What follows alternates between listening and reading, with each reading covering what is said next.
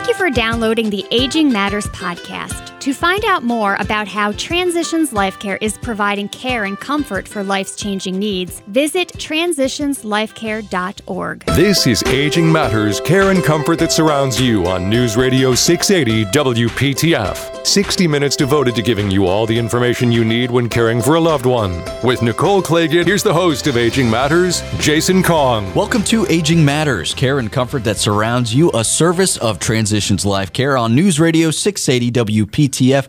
Good Saturday evening to you. Jason Kong here with Nicole Claggett representing Transitions Life Care and Transitions Guiding Lights. The lovely Nicole Claggett, I should say. I almost left that off, Nicole. We almost got a minute into the show without me saying that. Well, that's okay. I'm not so sure how lovely I am today, considering I've been doing gardening in the heat all Oh day. yeah, man! It, uh, the the thermostat really uh, cranked up It as sure the week did. went on. It sure did. But I am super excited to have lovely produce this year that I created. So that's awesome.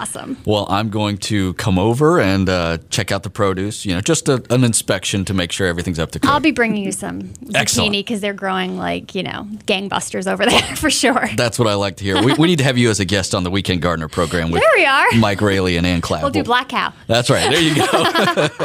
plug, plug, plug. Yeah. WPTF uh, salesmen are all smiling right now. Like, oh, good job, sure Nicole. Good job, Nicole. well, Nicole, let's get right into it. We've got a jam packed program tonight, and I'm so excited because uh, we're going to be talking with our fo- our friends with the Alzheimer's Association. We couldn't talk to them without Lisa Roberts coming in, Executive Mm-hmm. Director of the Eastern North Carolina chapter, official friend of the show status, Lisa Roberts. Yes. I feel very privileged about that. Hello, Jason. Hello, Nicole. Hey, welcome. And we're also uh, glad to have Amy Julian here, who is uh, the manager of the Walk to End Alzheimer's. Welcome. Hi, thank you for having me.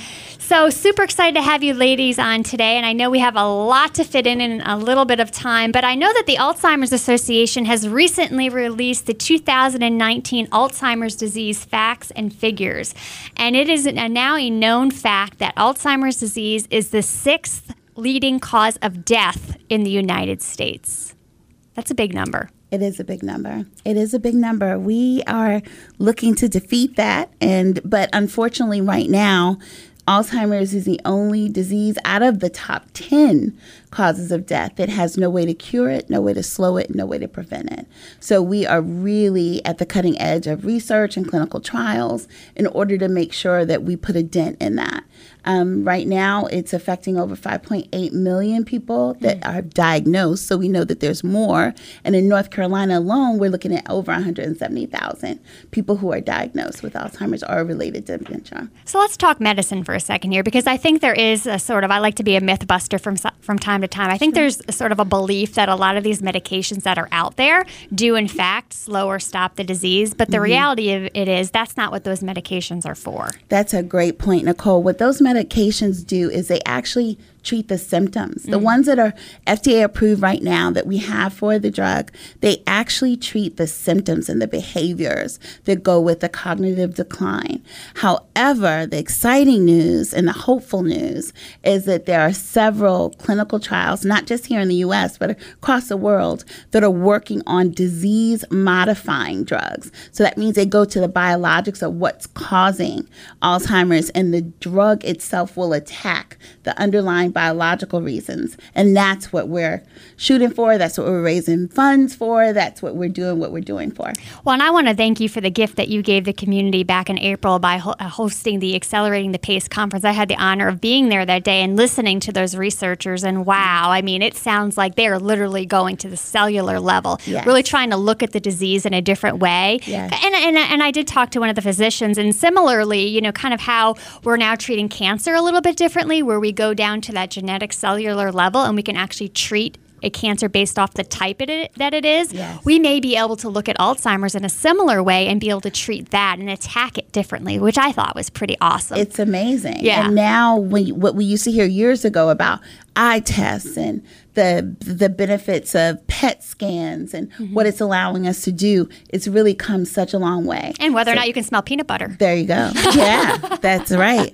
That's right. So we're really we're thrilled about that. And how exciting is it? And you you heard that at ATP at the conference. That so much research is happening right here in North Carolina. It's amazing. Yeah. Now, you know, a, a, project that is really, or a group of, a cohort of people that are near and dear to my heart are the family caregivers. And I love the fact that you kind of shined a light on them this year on your facts and figures and state that over caregivers of people with Alzheimer's disease and related dementias are providing over 18.5 billion hours of care, unpaid care, mm-hmm. which if we paid them, that would be $234 billion a year. Isn't that amazing? And Alzheimer's is the most expensive mm-hmm. disease and public health crisis that we have right now. It is on track to literally break the medical system and the support from that. So it is critical that everyone um, looks at this as a public health crisis mm-hmm. and works to fight to end it. One of the speakers that I heard recently was talking about, and I believe it was at your conference, was talking about the fact that checking for cognitive impairment really needs to be part of the regimen of the primary care physicians. That it mm. really just should be almost one an additional vital sign, similar to how we check our blood pressure and our heart rate and uh, you know things of that. And look in our eyes and our ears and listen to our lungs. Mm-hmm. Checking on where we are cognitively is really important because we can notice some of those small changes as they go along. Absolutely, and that's why we're working really hard at the Alzheimer's Association to do more physician outreach because a lot of times the physicians are very familiar with their patients, sometimes they're not, but the patients need to be informed as well when you go see your doctor how important it is your right to have a cognitive assessment and that that's part of your wellness exam.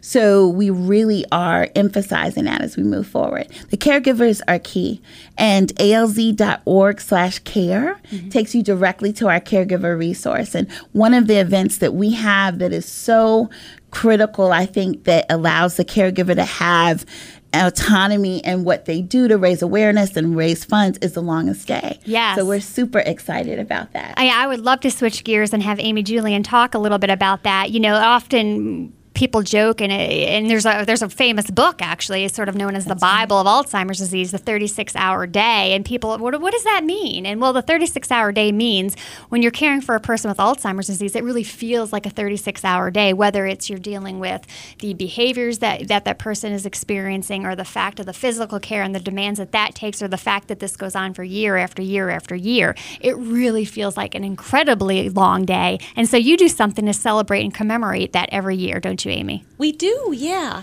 So June 21st is literally the longest day of the year, the summer solstice.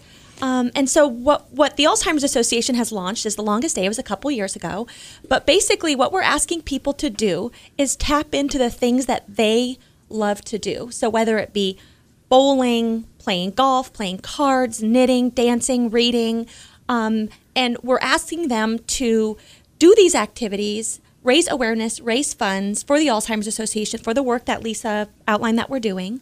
Um, by doing these activities, um, before the longest day, leading up to the longest day, June 21st, and of course on the longest day. Um, the longest day may be the longest day of the year, but but as you just um, stated, for caregivers, every day is the longest year, um, day. So the longest day is really um, um, all about celebrating and honoring and remembering caregivers and those that have been that are living with Alzheimer's and have been lost to Alzheimer's disease. I think that's incredibly creative and, and very, very appropriate for sure. It is. And I love the, you know, we evolve as an organization, as any organization does. And the longest day, the mantra is the day with the most light is the day that we fight. Mm. And really getting people, I mean, people are doing um, bake sales of their grandmother's uh, recipe and selling those cookies that their grandmother made for the family in honor of their grandmother mm-hmm. to fundraise. Uh, there's so many creative things. We have a Emerald Isle Sea sea turtle, turtle crawl. crawl. Mm-hmm. I, I was like, what is that? You know, until Amy explained it to me, I really didn't understand. But it's amazing, you know, and that's going out on the Outer Banks. So we'll be dispersed supporting all of those teams and looking forward to hearing all the creative ways that people are honoring their loved ones. You know, let's talk a little bit about hope because, mm-hmm. you know, while this is a very difficult diagnosis to deal with uh, on a day to day basis, both for the individual going through it and the family that's surrounding them, there is some hope and happiness through the disease. And you know, I, I, manage an online group of family caregivers, and yesterday somebody posted a very, very sweet, sweet video. It took courage of their mom. You know, mom typically wanders around the home while she's eating and she won't sit down. And suddenly the family had the idea well, what if I put all of her grandkids around the table with her? And we, we put the food in front of mom and then they start singing songs. Maybe maybe that will get mom to sit there. And you saw mom sitting there eating while the grandchildren were entertaining her at the table. And you know, those are the moments that those children are going to remember that time that they sat with grandma and they, and they all sang songs together. And I think about that with my own kids, even running through the sprinkler outside. These are the childhood memories we hold right. on to. So while the days are hard, it's awesome to be able to try to find those moments of hope and happiness throughout the day because there are. I mean, I've been a caregiver twice, and there are moments that I look back on fondly. There are also very difficult moments too, but trying to find that little piece of bless in a day is so important to keep you fueled for the future. Absolutely, Nicole. You said that beautifully. I think that one of the things that the longest day does is you're doing what you enjoy. It's mm-hmm. not that you're participating in a walk, which is really important to us. That's our nationwide fundraiser. But the personalization behind, the meaning behind what you're doing to honor a loved one is really, really deep. It's a great idea, and uh, you know, as we've heard from the stats from earlier, it's it's an issue that uh, needs as much awareness as we can give it. Lisa and Amy, thank you so much for coming in tonight. we appreciate it. Thank, thank, you, so, you much. so much for having us. We Absolutely, anytime. If you want to find more information, again, the website alz.org, that caregivers resource that we mentioned, alz.org slash care. A quick break and back and more with Aging Matters, care and comfort that surrounds you, a service of Transitions Life Care on News Radio 680 WPTF.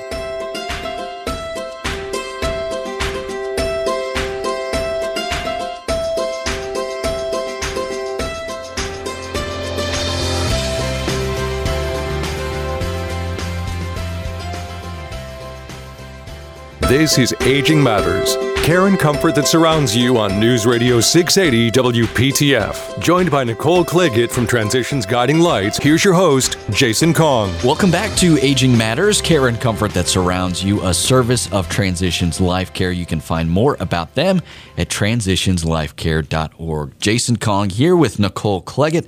And Nicole, we are going to switch gears a little bit here. And, you know, we're going to be talking about hearing. This is a subject that um, I don't know if we've broached it on the program here, but, you know, we, we do come back to this uh, subject of isolation. And when, when you have hearing impairment or complete loss of hearing, man, that can truly be isolating.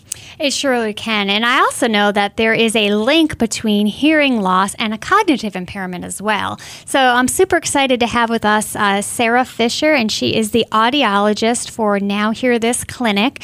And she's going to be talking to us about uh, hearing loss and cognitive impairment and also the fact that May is Better Speech and Hearing Loss Month. So, welcome, Sarah. Yes, thank you for having me. I'm really happy to be here today. Um, so it was great that um, the Alzheimer's Association was here talking about Alzheimer's uh-huh. because one of the things that I wanted to talk about was the linkage between hearing untreated hearing loss and dementia.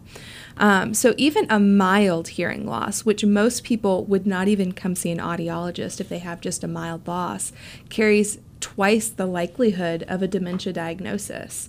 Um, just a moderate hearing loss, there's a three times likelihood.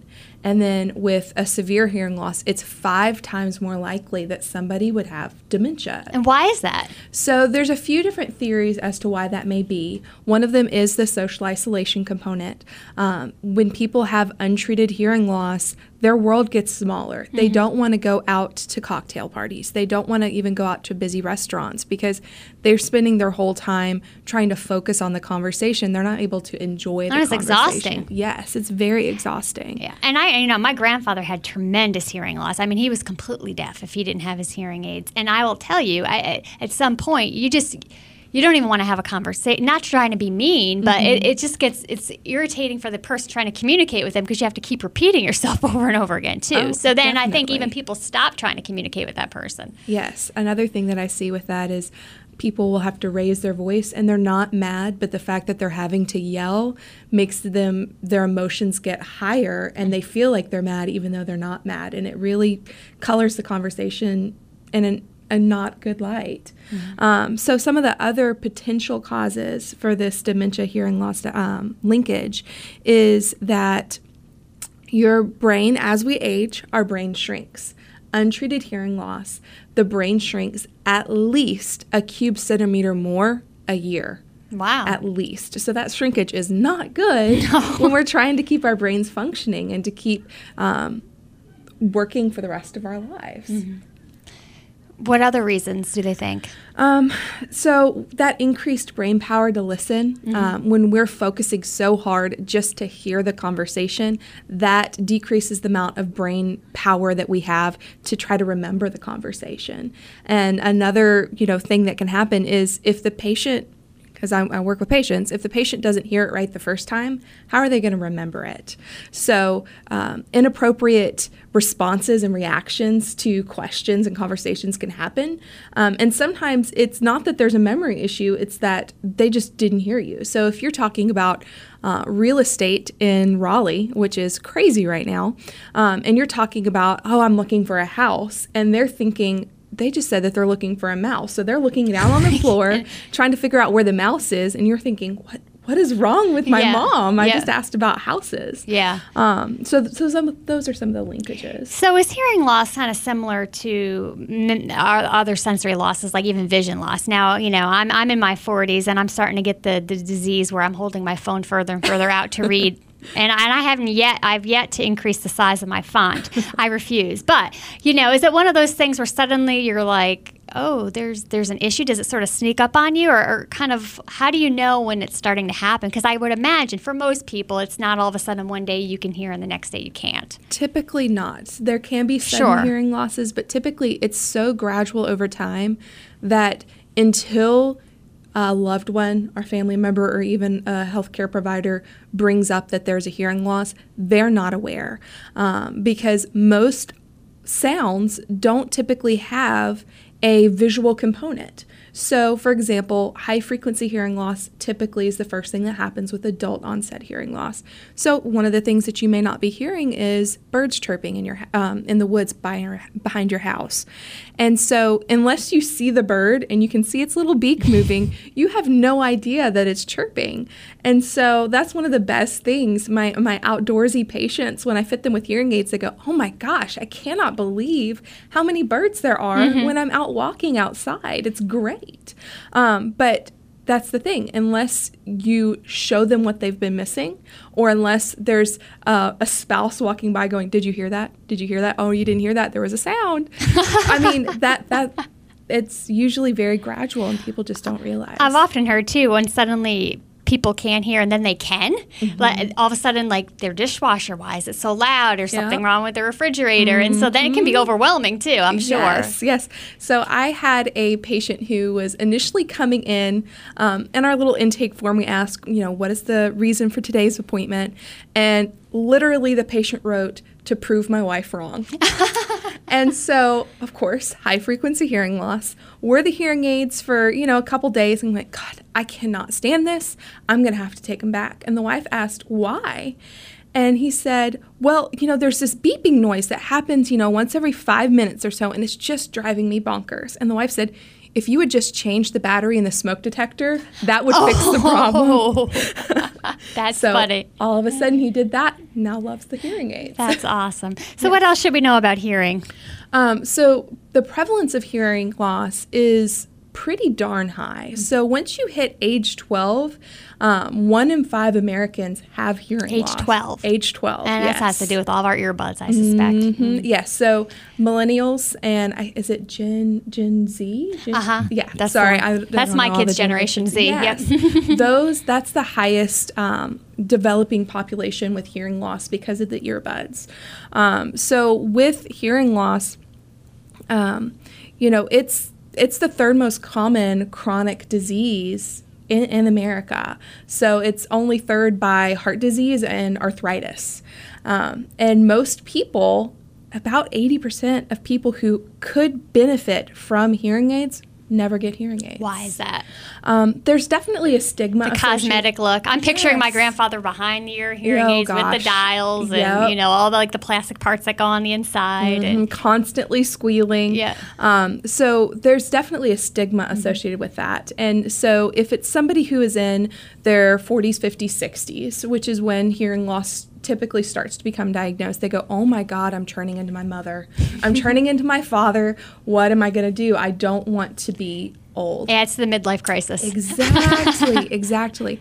And one of the things I tell them, other than um, treating hearing loss in midlife, is one of the best single most things you can do to prevent dementia later is that nothing makes you look older than going huh what did you say um, and so they, they truly do feel younger when they wear hearing aids um, and there's all these great techie things that hearing aids can do now. Um, you know, they can be like wireless Bluetooth earbuds um, for listening to music, um, listening to phone calls. Another great thing that they're developing is they're not just hearing aids anymore. They are to improve overall quality of life. They are to improve and increase independent living. So, um, one specific manufacturer has come out with hearing aids that have a falls detector in the hearing Oh, aids wow. themselves. And so you set them up with your smartphone. If the hearing aids detect a fall, it will you you have the ability to cancel the alert, but if you don't cancel it within 60 seconds, it will notify your three emergency contacts and say that there's been a fall detected and you need to reach out to your mom or your dad or whoever it may be. Right. Um, awesome. Yeah. So talk to us a little bit about Now Hear This clinic and what makes you different than everybody else. Um, so I personally love Now Hear This Clinic just because that's why I chose to work here. Um, so we've been around a little over seven years now, and what part of what sets us apart is we're not rushing you out the door. So I typically, on average, double the amount of appointment time that most audiologists get with their patients because I'm the one that's in charge of my schedule. We can say, oh, with this patient, we really need an hour appointment, not that 30 minute slot. So you're never going to feel rushed when you're coming in. The other thing is, I strive every day to follow best practice care. So, a majority of hearing aid fittings that are done in the US are not using something called real ear measurements. And what real ear measurements do is it verifies that what you're needing out of the hearing aid, the hearing aid is actually giving you. So, most of the hearing aids fit right now, it's just guesswork. They go, this is the hearing loss, this is your, your age, and this is your hearing aid experience level set it and that's it. Sort of like an algorithm, and basically kind of like how they do the the, the, the, the life insurance. You, Yeah, you fit in this pile, and this is probably what's going to be best for you. Exactly. But just like a small room changes the way something sounds versus a gymnasium, your ear canal does the same thing. And so we need to take that into account when hearing aids are being fit. Um, so that's definitely important. That's great. And the best way for folks to find more information is to go to the website nowhearthisclinic.com. Mm-hmm. Excellent. Yes. Thank you so much. Sarah Fisher, audiologist with Now Hear This. Thank you so much for coming on the program this evening. Thank you for having me. A quick break and back with more. Stick around. You're listening to Aging Matters, care and comfort that surrounds you, a service of Transitions Life Care on News Radio 680 WPTF.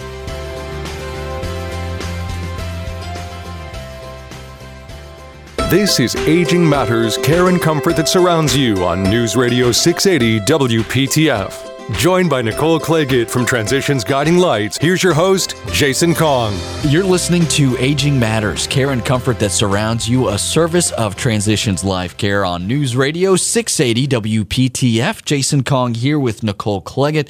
And Nicole, our uh, cavalcade of stars continues now. And we're going to be uh, shifting gears a little bit, and we're going to be talking a lot about the patient experience. And I, I think that's so important for what we discuss on this program and, and for caregiving in general and for uh, our loved ones who are receiving treatment.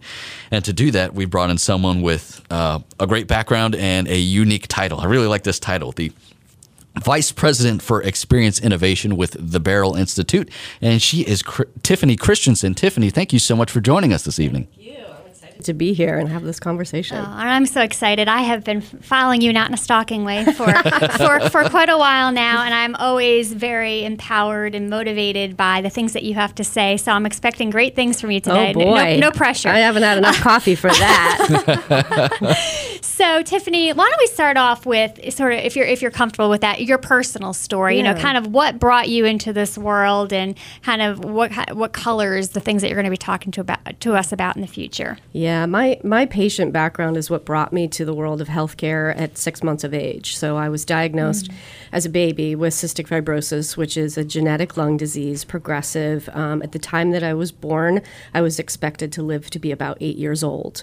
Obviously, I've been right around the curve of medical in, innovation, which has yeah. allowed me to now to be 45. Um, the other piece of the puzzle that's that has been really significant in my life is that in my early 20s, I was placed on a lung transplant list at UNC Chapel Hill, and in 2000, I received my first double lung transplant, which uh, unfortunately uh, began to reject after a few years. So I was fortunate enough to, in 2004, have a second double lung transplant. And now I'm waiting on a kidney transplant. So I figure oh. by the end of it all, I'll just replace all my parts and see how that goes. We'll call you Mrs. Potato Head. Replacing all your parts and pieces. Oh my goodness.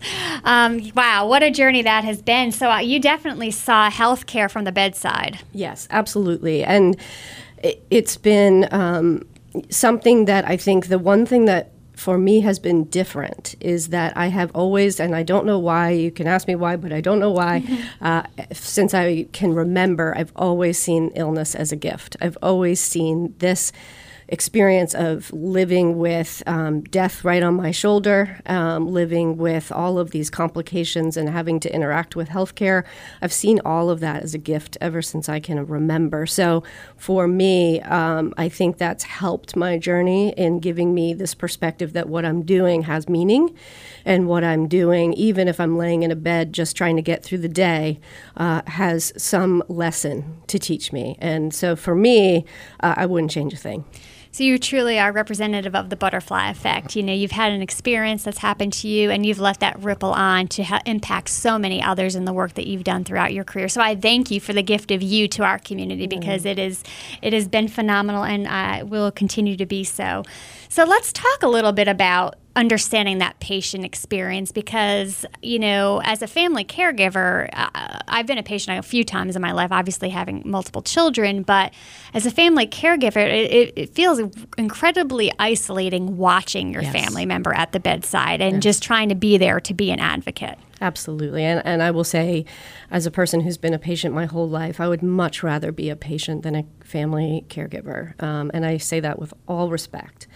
Uh, I find the level, uh, my mother a few months ago had a stroke, so I've had a recent experience with being that family member standing next to the bed in the ER, next to the bed in the in the inpatient unit and in the rehab. And I will say that the level of hopelessness, helplessness, mm. um, frustration, um, not only with trying to navigate the healthcare system, but also trying to navigate really complex family dynamics yeah.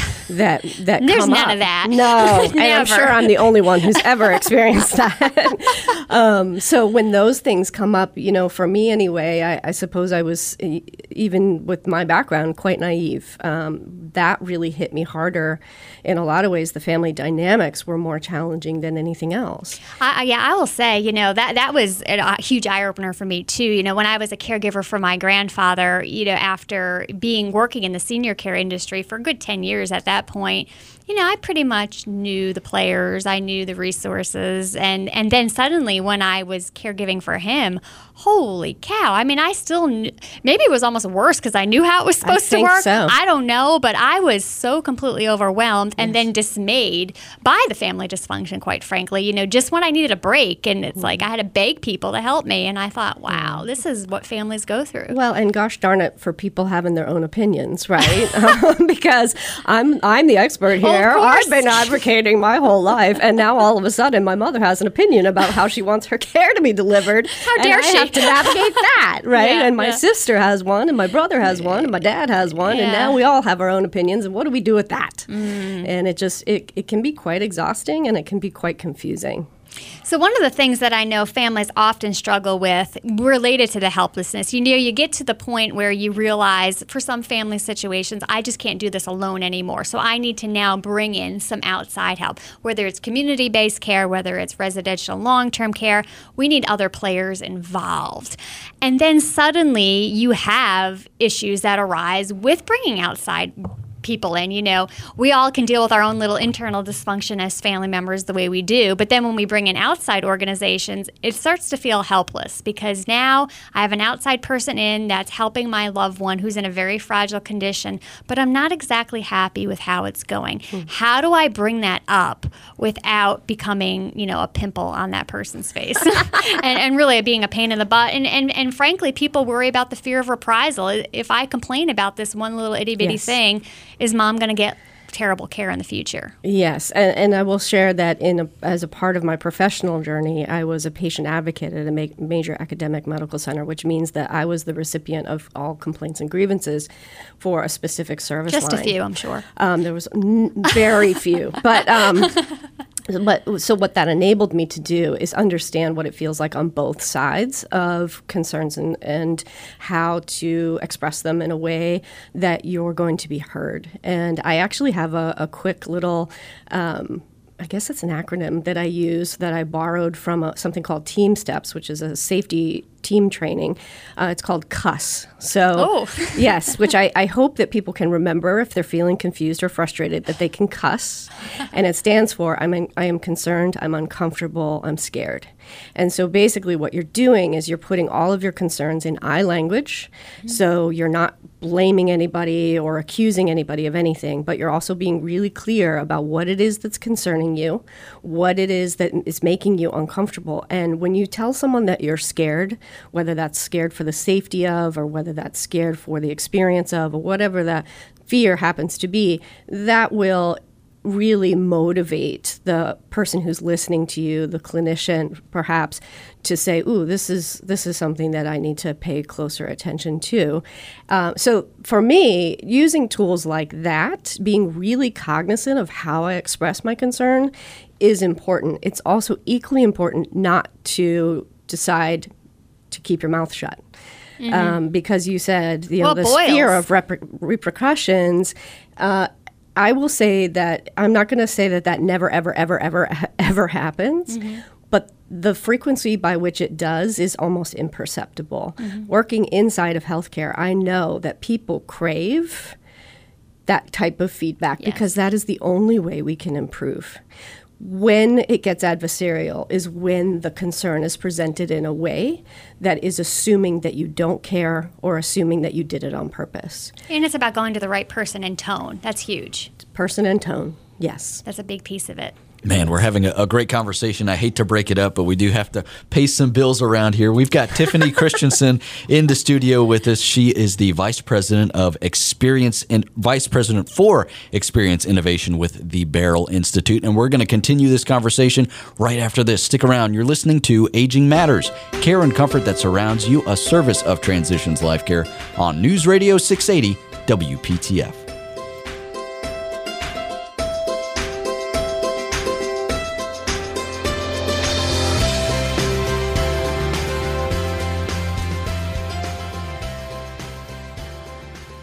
This is Aging Matters, care and comfort that surrounds you on News Radio 680 WPTF. With your co host, Nicole Claggett, here's the host of Aging Matters, Jason Kong. News Radio 680 WPTF. This is Aging Matters care and comfort that surrounds you, a service of Transitions Life Care.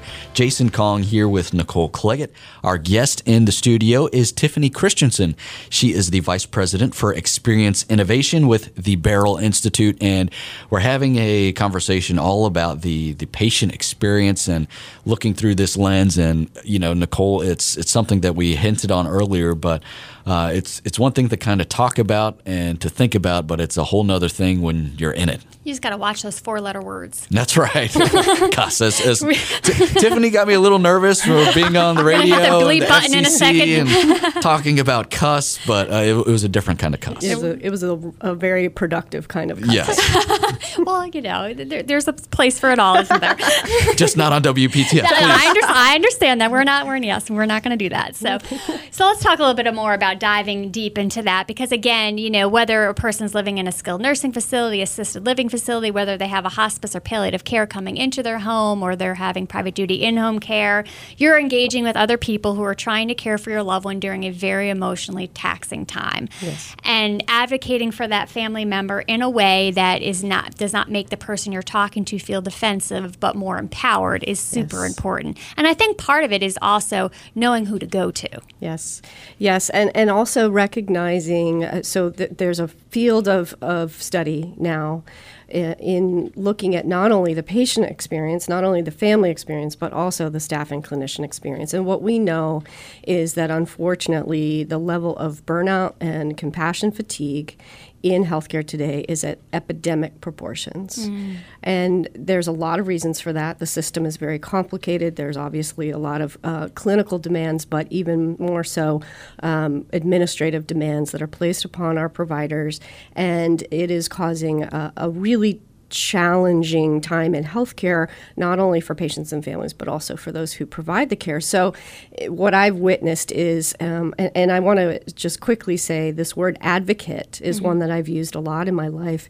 But I, I've found that there's a, a word that I prefer, Oh. and that is activated. Okay. Um, advocate sometimes can feel adversarial. To say that I'm advocating for my loved one can sometimes feel like it's me against you. Yeah. Whereas to say I'm an activated family member, meaning I am participating, I am willing to learn, I am willing to, um, you know, sit down and have a conversation. I am going to support my loved one by, you know, whatever those tasks might be that I can do to be supportive, uh, physically, emotionally, etc. So for me, and there's actually, and I won't go into this because it's too detaily, Sure. but um, there is actually a way to measure a level of activation that patients Not to the have. point of being triggered. My son would say triggered instead of activated. We're Oh triggered. no no no no not that kind of activated. no, but one that, that's a- actually a scale of one to four of how activated you can be. So, so all of that to say that I think we are human beings taking care of human beings, and if you are feeling frustrated as a um, family member or as a patient, that is valid. And there's also a validity on the other side of the bed, which is that they are struggling with things that maybe you're not privy to. So, always approaching each other with that level of understanding that I may not understand exactly what it is that you're going through. I'm going to give you the benefit of the doubt that you want to take a better, uh, better care of my loved one or of me. Uh, and now let's figure out how do we become a team to accomplish that as opposed to how do we you know get on two opposite opposite ends of a spectrum and uh, feel like we're not on the same team And even, you know, such things as being aware of your body language. Yes. You know, especially if you're dealing with more of the direct care line staff when you're coming up with, you know, the, your concerns. You know, just, you know, don't go in there with your arms across and a scowl on your face. That may be how you're feeling on uh, on the inside, but, you know, just coming in with more of an open o- open body frame presence and and and try to pick your times too. I know some things you just can't wait, but I often try to teach this to my children. You know, don't come to me with a request while I'm in the middle of cooking dinner after I got home from a long day of work, yada, yada, yada, yada. You got to pick your time, read the room, figure out when it's the right time to bring something up, and a person would be willing to receive that type of a message. yes Okay. and, and and like you said who is the right person is it the nurse manager Right. is it a regulatory body Right. uh, you know it really depends on the situation and so that's where that activation comes in too because you have to be educated enough to or at least curious enough to understand the system and understand where you need to plug in to get the results that you're looking for. And I will say, I think a lot of our problems, for lack of a better word uh, to use, could be remedied or thwarted in advance is if we actually started focusing on having conversations with family members before the crisis. Yes. That advanced care oh planning, my gosh. having conversations about what would you like if you were in this situation and if it feels awkward to have when you see someone else close to you going through a situation using Yeah. that as a conversation opener. Aunt Jean just had a stroke and she had funny. a My feeding mom's name is. Jean. How oh, did you I'm know so that? sorry. I guess we're synced. You know, but but this is what, you know, she experienced and this is what it looked like for her.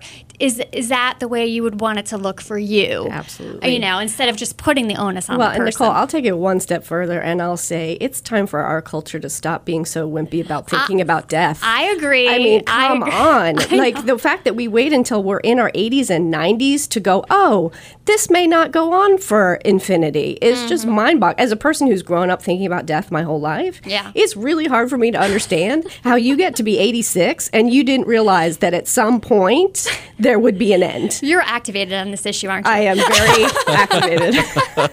but but seriously, you know, my own father, my mom passed away a year ago this past April. I was visiting him this summer, and God, he lives in New York and doesn't listen to the show. But I'm going to out him right now. he complained to me at my last visit that you know basically he's eating out of a can, not for the fact that he can't cook. He just doesn't care to. He's one person now. He never really had to do it.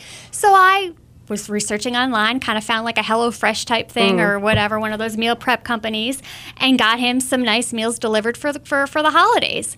Well, if that wasn't the worst thing I could have ever done, I he was so Why? because I was telling him he was not independent. he couldn't do it for himself. I mean, but seriously, so you can see what I'm going to be dealing with down the road Yeah. here. But you know, so but th- for the reality of it is, is you know, ah, we do have to get over some of this, and we are all aging. I need glasses. My husband needs a hearing aid. I mean, let's get on with the show. but but seriously, and we just need to face it and and have conversations because. The damage that this does to the family that remains behind after you go is sometimes something that cannot be repaired, and it's quite selfish, honestly, in my opinion. and not the to have these level of medical interventions that we put people mm-hmm. through that are in more suffering than Yeah. Get off the merry-go-round. um, is because we don't have these conversations ahead of time, and so we just throw the kitchen sink at them for the last, you know, healthcare costs are what eighty percent of healthcare costs are at the end of life. Yep. So we're throwing the, the kitchen sink at people, trying to give, you know, dialysis and ventilation and all of that stuff. Mm-hmm. And they probably wouldn't have wanted that had they had the conversation and gotten real ahead of time. So Exactly. we are on the same page, my friend. preaching it. So let's talk about the broader field of the patient experience briefly. Yeah, so I think it's important for people to understand that this uh, world of patient satisfaction and patient experience is something that is highly, intensely focused on right now in healthcare. And there are ways that family members and patients can be a part of that field of experience. So, becoming a patient family advisor, telling your story, writing letters, giving feedback, um, real time feedback, all of those things contribute to improving patient and family experience. And if you think that those things don't matter, I will tell you that is absolutely not true. We we value that feedback and we do make changes based on that feedback. So I would just encourage folks to to look into the fact. Uh, you can go to the berylinstitute.org and it's not barrel as in I'm on a barrel going over the falls. It's um, B E R Y L, which is a mineral. Um, so looking at you know different organizations that really amplify the voice of patients and families can teach you how to get involved in a way that's really meaningful and will change the landscape of healthcare. So, if you've liked what you heard from Tiffany today, um, I encourage you to come on out to the upcoming Caregiver Summit on June 6th at the Sheraton Imperial. Uh, the uh, website is caregiversummit.org. She is actually one of our opening session speakers and is going to be talking to us more about the patient experience. And I really appreciate your time. Thank you. This has been fun. Phenomenal job, Tiffany. Thank you so much for coming in. Again, caregiversummit.org, the website to find more information about the upcoming summit. If you want to hear more from Tiffany, it's a great place to go. Uh, registration is open for all the sessions, so go head on over there right now. Caregivers, er, no, excuse me, yeah, caregiversummit.org. And I want to thank Tiffany Christensen again for coming on, the Vice President for Experience Innovation with the Beryl Institute. More information online at theberylinstitute.org. Remember, Barrel spelled B E R YL. Great website there, a wonderful resource. We're out of time for today. Thank you so much for listening to Aging Matters. Care and comfort that surrounds you, a service of Transitions Life Care on News Radio 680 WPTF. Have a wonderful night. You've been listening to Aging Matters, care and comfort that surrounds you on News Radio 680 WPTF. For more information, log on transitionslifecare.org.